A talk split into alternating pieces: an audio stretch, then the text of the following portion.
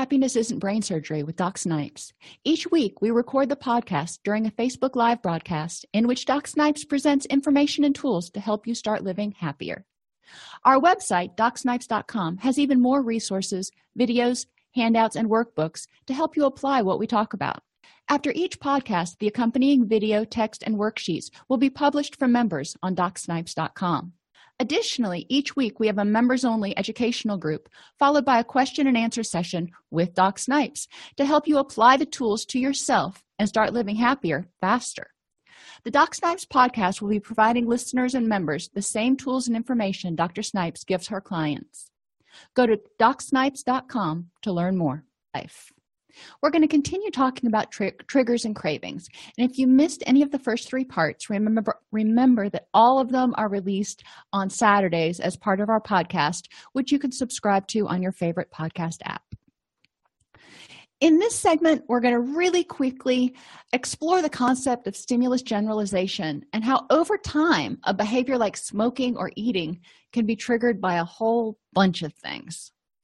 So, generalization, what does that mean? Generalization can occur when characteristics of one instance of something are attributed to all instances, such as um, every time I ride on a roller coaster, I get a rush. So, everything that is an adrenaline kind of behavior, an adrenaline charged behavior, is going to produce a rush, and you come to expect it and anticipate it and look forward to it. Um, another example would be if you get pulled over by a cop and he's a real jerk. And so you expect that every time after that whenever you encounter a cop you expect them all to be real jerks. That's generalization. You don't know that. You just are basing it on your one experience with that particular officer. If you in- experience an intense fight or flight reaction then anytime you experience anything similar your brain may alert to the threat so if you have one bad experience with a dentist or a doctor for example and you may end up having a negative perception of all dentists or doctors when in reality there's some really awesome dentists and doctors out there. I have like the best dentist i've ever had right now.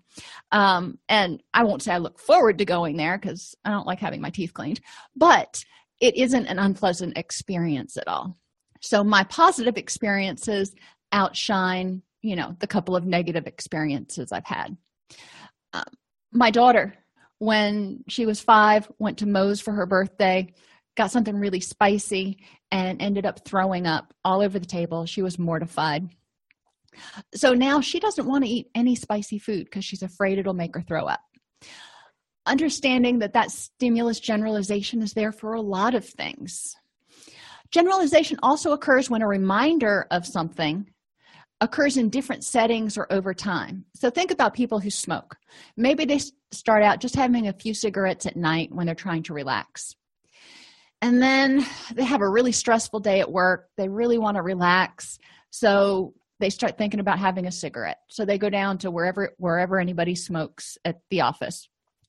So then whenever they walk into the office and they walk by the smoking area, their mind is going to go, it would be nice to have a cigarette or they're going to remember when they were out there with their friends talking and smoking. That was a positive experience, so they may want to do it again.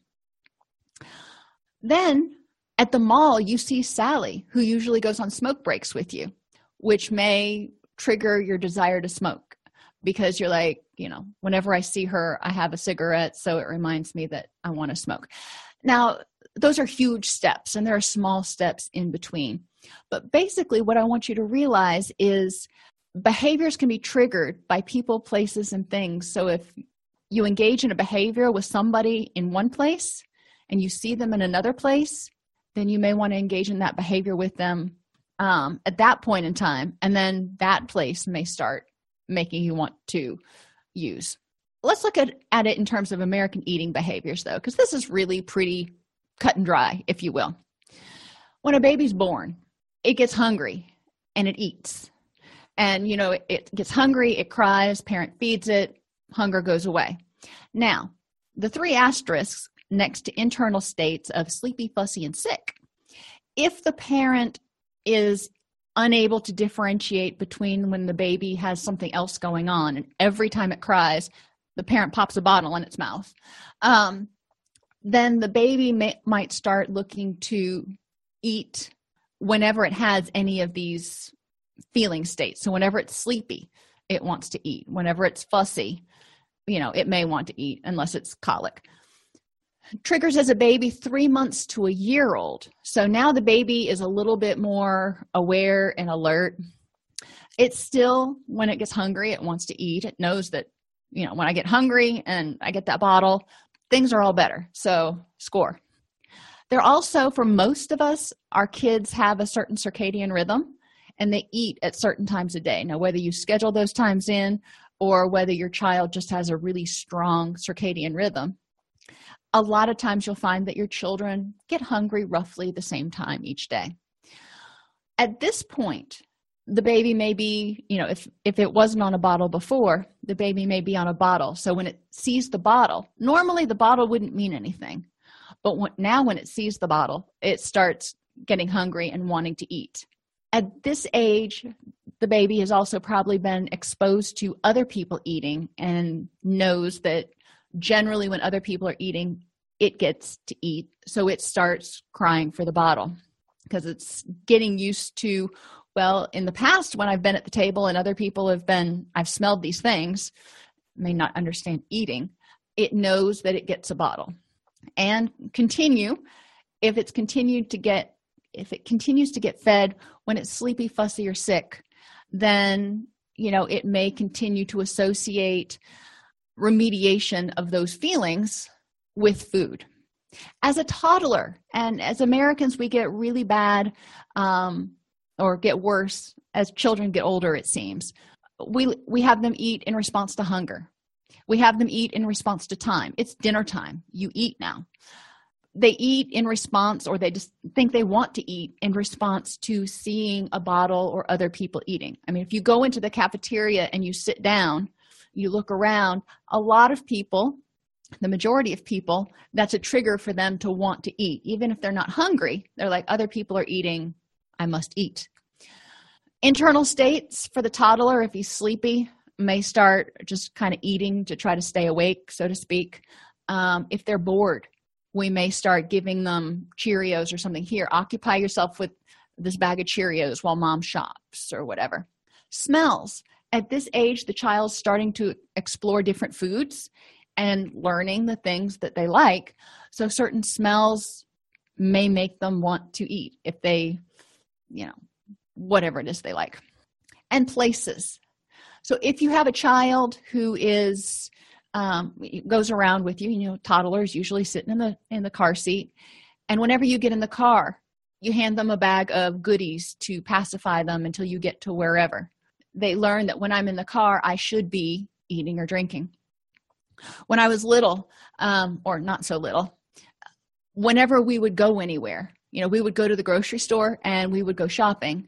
And my mother would always get a bag of chips or something that we had bought at the grocery store and put it in the car with us. So whenever we were in the car it was natural to be eating. And if we weren't eating it seemed a little bit weird.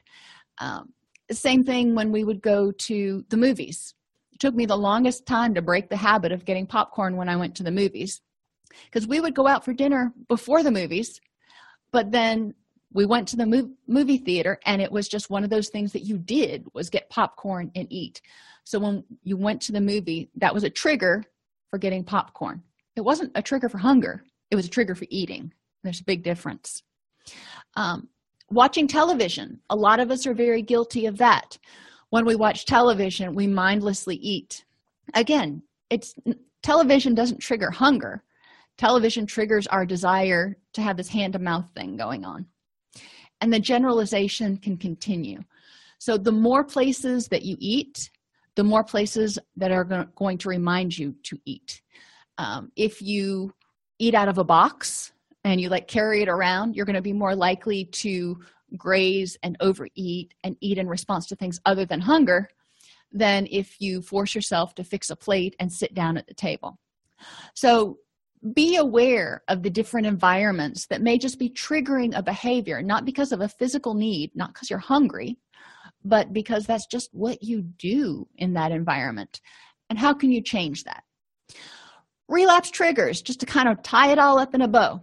People people can be your greatest asset and they can be relapse prevention triggers. They can make you happy. They can represent strength and courage or they can represent stress and depression know which ones they are and how to affect your interactions with them. You may not be able to avoid the people that cause or trigger anxiety stress depression but how you deal with it you can control. Places may trigger positive feelings and they also may trigger relapses into depression anxiety or addiction. What places are safe for you? What places make you feel happy and content? And of the places you have to go how can you deal with them so they don't trigger negative moods or the desire to engage in escape behaviors? What things make you happy? And yes i started out with the happy ones because in re- recovery it's about getting happy. You know part of getting happy is getting rid of the unhappy but you can't measure an absence of something. So the happier you are and the more often you're happy the less often you're going to be unhappy what times are triggers for you?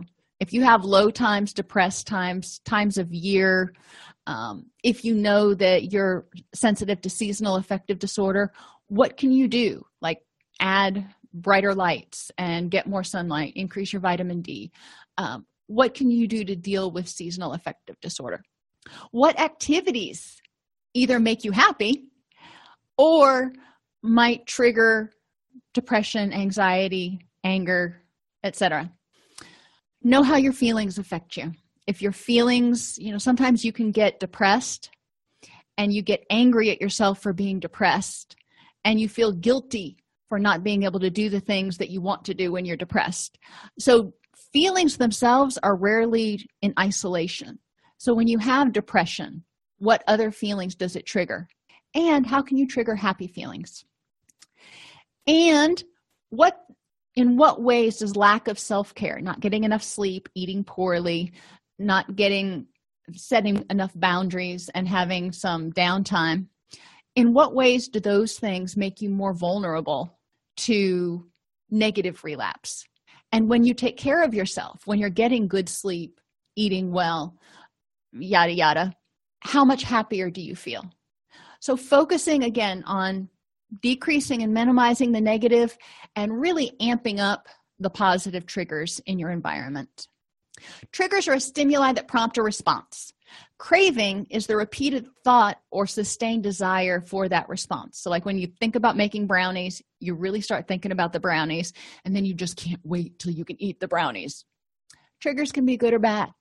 So it's just because we're talking about triggers doesn't mean we're talking about something negative it's important to remember though that most people with addictions and or mental health issues have multiple triggers that need to be reconditioned. They can't be completely gotten rid of especially the cognitive ones. Um, so figuring out what your triggers are and knowing how you can deal with each one or each category of triggers. You can subscribe to our podcast on your favorite podcast app. Join our facebook group at docsnipes.com slash facebook subscribe to our youtube channel youtube.com slash AllCEUs education or join our community at docsnipes.com Thanks for tuning into Happiness Isn't Brain Surgery with Doc Snipes. Our mission is to make practical tools for living the happiest life affordable and accessible to everyone. We record the podcast during a Facebook Live broadcast each week. Join us free at docsnipes.com slash Facebook or subscribe to the podcast on your favorite podcast player. And remember, DocSnipes.com has even more resources, members-only videos, handouts, and workbooks to help you apply what you learn. If you like this podcast and want to support the work we are doing, for as little as $3.99 per month, you can become a supporter at docsnipes.com slash join. Again, thank you for joining us and let us know how we can help you.